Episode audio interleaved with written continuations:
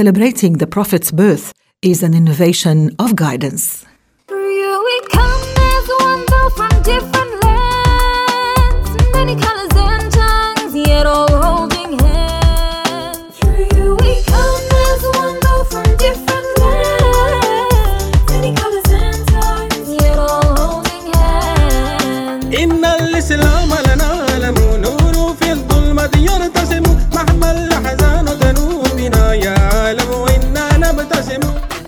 Praise be to Allah, and may Allah raise the rank of Prophet Muhammad and protect his nation from that which he fears for them.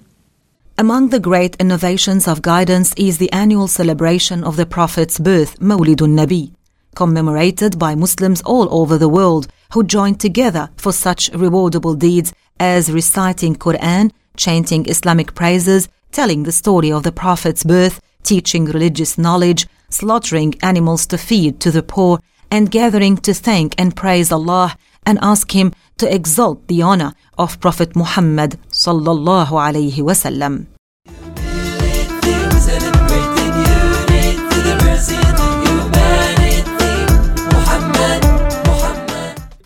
The honorable, knowledgeable and righteous ruler al-Mudaffar, the king of Irbil, which is a city in the country of present-day Iraq, initiated this practice about nine hundred years ago, and he was praised by Muslim scholars of Islam. Among them, the Egyptian Hafiz ibn Hajar al-Asqalani and Jalal al-Din al-Suyuti. The famous scholar of Hadith, Abu al-Khattab ibn Dihya, wrote a book for the king, especially to be read during the Mawlid celebration, and there are no great Muslim scholars who dispraised this innovated celebration.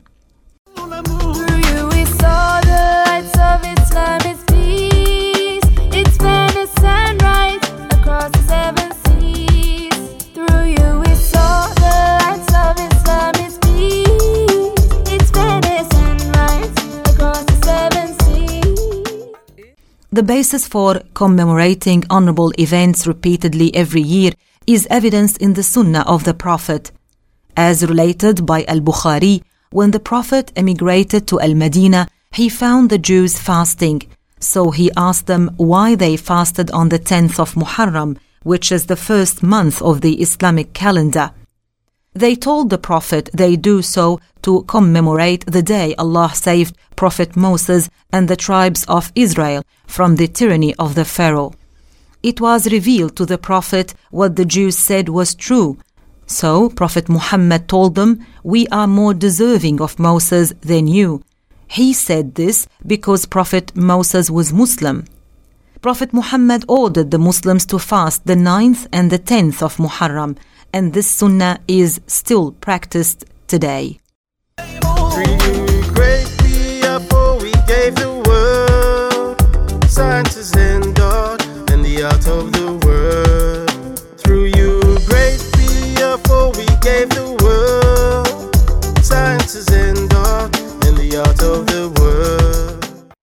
To celebrate the birth of the Prophet by doing rewardable deeds that can be done on any day of the year is considered an innovated practice, because this was not done at the time of the Prophet.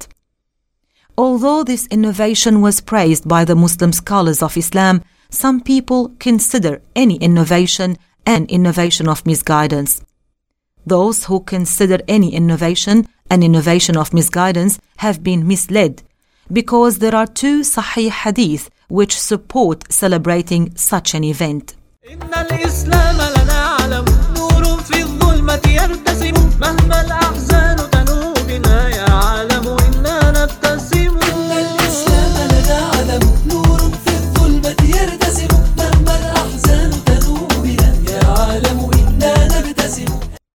Imam Muslim related through the root of Jarir ibn عبد الله, the Prophet said, من سن في الإسلام سنة حسنة فله أجرها وأجر من عمل بها إلى يوم القيامة لا ينقص من أجورهم شيء ومن سن في الإسلام سنة سيئة فعليه وزرها ووزر من عمل بها إلى يوم القيامة لا ينقص من أوزارهم شيء. Which means, the one who innovates a good innovation in Islam has its reward, and a reward similar to those who follow him in it until the day of judgment without lessening their reward. The one who innovates an innovation of misguidance would be sinful for it and has sins similar to those who follow him in it until the day of judgment without lessening their sins.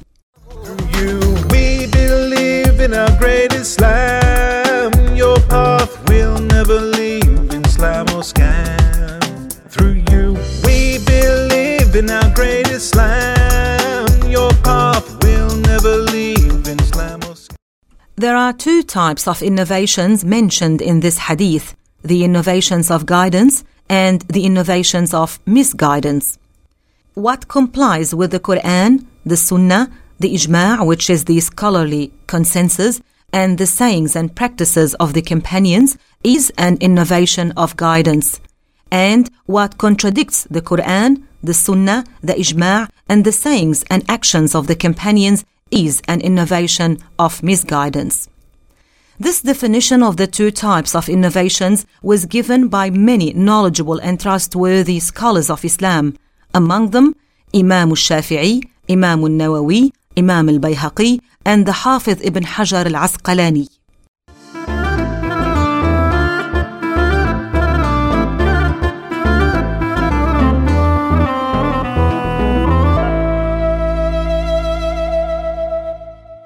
It is apparent Muslims have not gone astray in celebrating the birth of the Prophet based upon the aforementioned hadith, because the deeds practiced during this event are considered rewardable by the standards of the religion and in line with the definition of innovations of guidance. Unfortunately, there are some people who misinterpret a Sahih hadith related by Abu Dawood, "Kullu bid'atin dalalah," which means most innovations are innovations of misguidance. Those who are misguided interpret the word kul as every, and thus claim this hadith means every innovation is an innovation of misguidance. Their claim is unfounded for two reasons. Linguistically, this hadith is similar to the hadith related by Al-Bayhaqi, "Kullu aynin zaniyah," which clearly does not mean every eye gazes the look of the adulterer. Rather, most people are guilty of the forbidden look. The person blind since birth would surely not have the forbidden look, and it is known the prophets would never commit such an abject sin.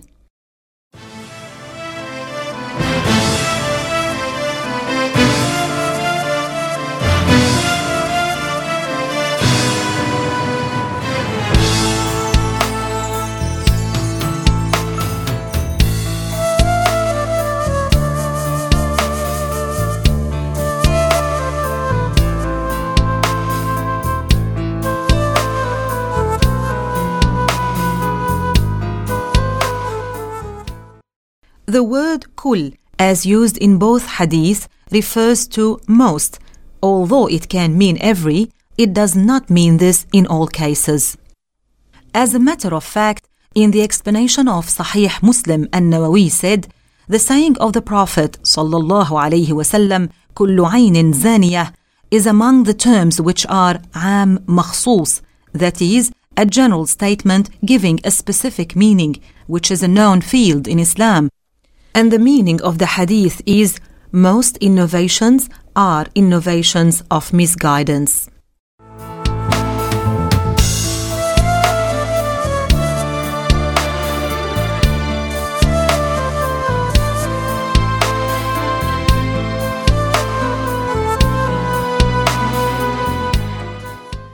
The field am makhsus is seen in the Quran in ayah twenty-five of Surah Al-Ahqaf, تُدَمِّرُ كُلَّ شَيْءٍ, which means the wind Allah sent as punishment to the people of Ad demolished most of the things.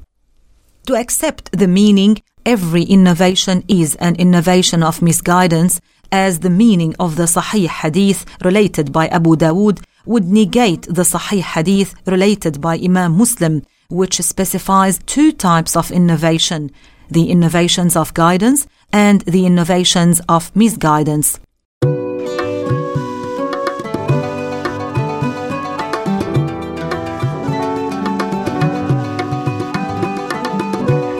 कुजा मन कुजा तू कुजा मन कुजा तू कुजा मन कुजा तू कुजा मन कुजा तू अमीरे हरम मैं फकीरे अजम तू अमीरे हरम मैं फकीरे अजम तेरे कोने और ये लब मैं तलब ही तलब तेरे कोने और ये लब मैं तलब ही तलब. In the rules of the religion, it is not permissible to interpret two Sahih hadiths in contradiction to one another. Therefore, we know the true meaning. Although most innovations are innovations of misguidance, there are numerous examples of religiously accepted innovations. During the Caliphate of Umar ibn Al-Khattab, Umar initiated the gathering of people in Ramadan to pray Taraweeh prayer in congregation. When he saw the people performing this prayer in congregation, he said, "Ni'matil bid'atu hadih," which means, "What a good innovation that is." The high status of Umar ibn al-Khattab is known. Thus, it is important to point out Umar used the explicit term al-bid'ah, innovation, in his praise. If all innovations were misguided as some claim, Umar would not have innovated this practice nor expressed this praise. Yet both Al-Bukhari and Muslim related this incident.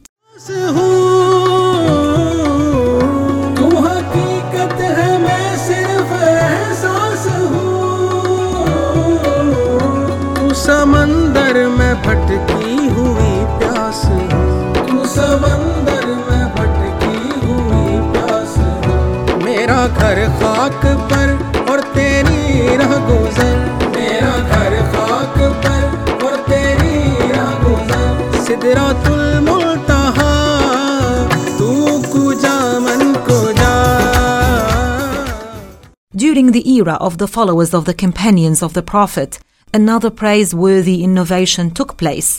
Initially, letters like the ba, ta, zal, and ya did not have dots above or below them. This practice of distinguishing between the letters by using this notation began after the time of the Prophet.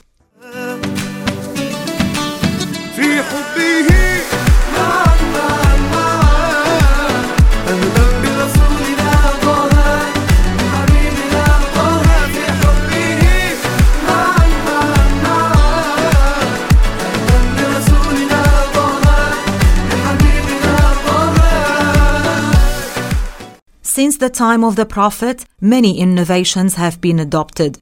Remembering the birth of the Prophet by doing rewardable deeds is a praiseworthy innovation. It is an honorable event and special to Muslims throughout the world. We rejoice in being members of the greatest nation of Islam, the nation of Muhammad, who was the best creation of Allah.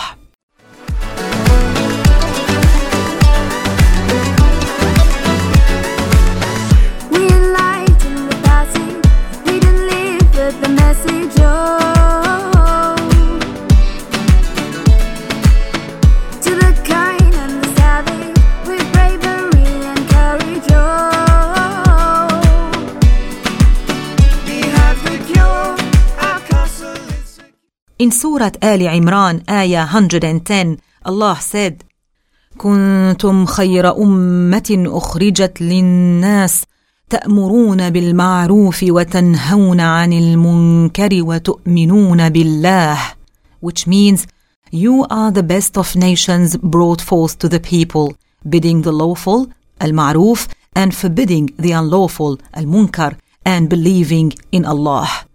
This verse means this nation is the best of nations by virtue of its Prophet, as explained by the scholars of Islam. Muslims are thankful to Allah for the blessings of Islam and for being among the followers of Muhammad.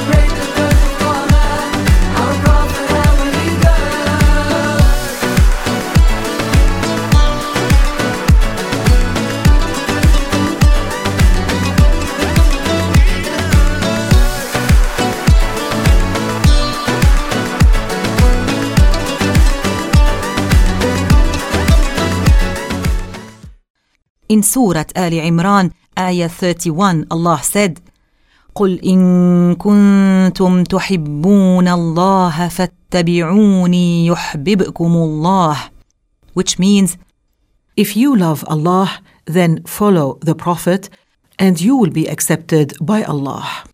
It is fitting to honor the Prophet. Al-Mawlid, which is the celebration of his birth, has a great benefit. It inspires the heart to have a more profound love for the Prophet. And Allah knows best.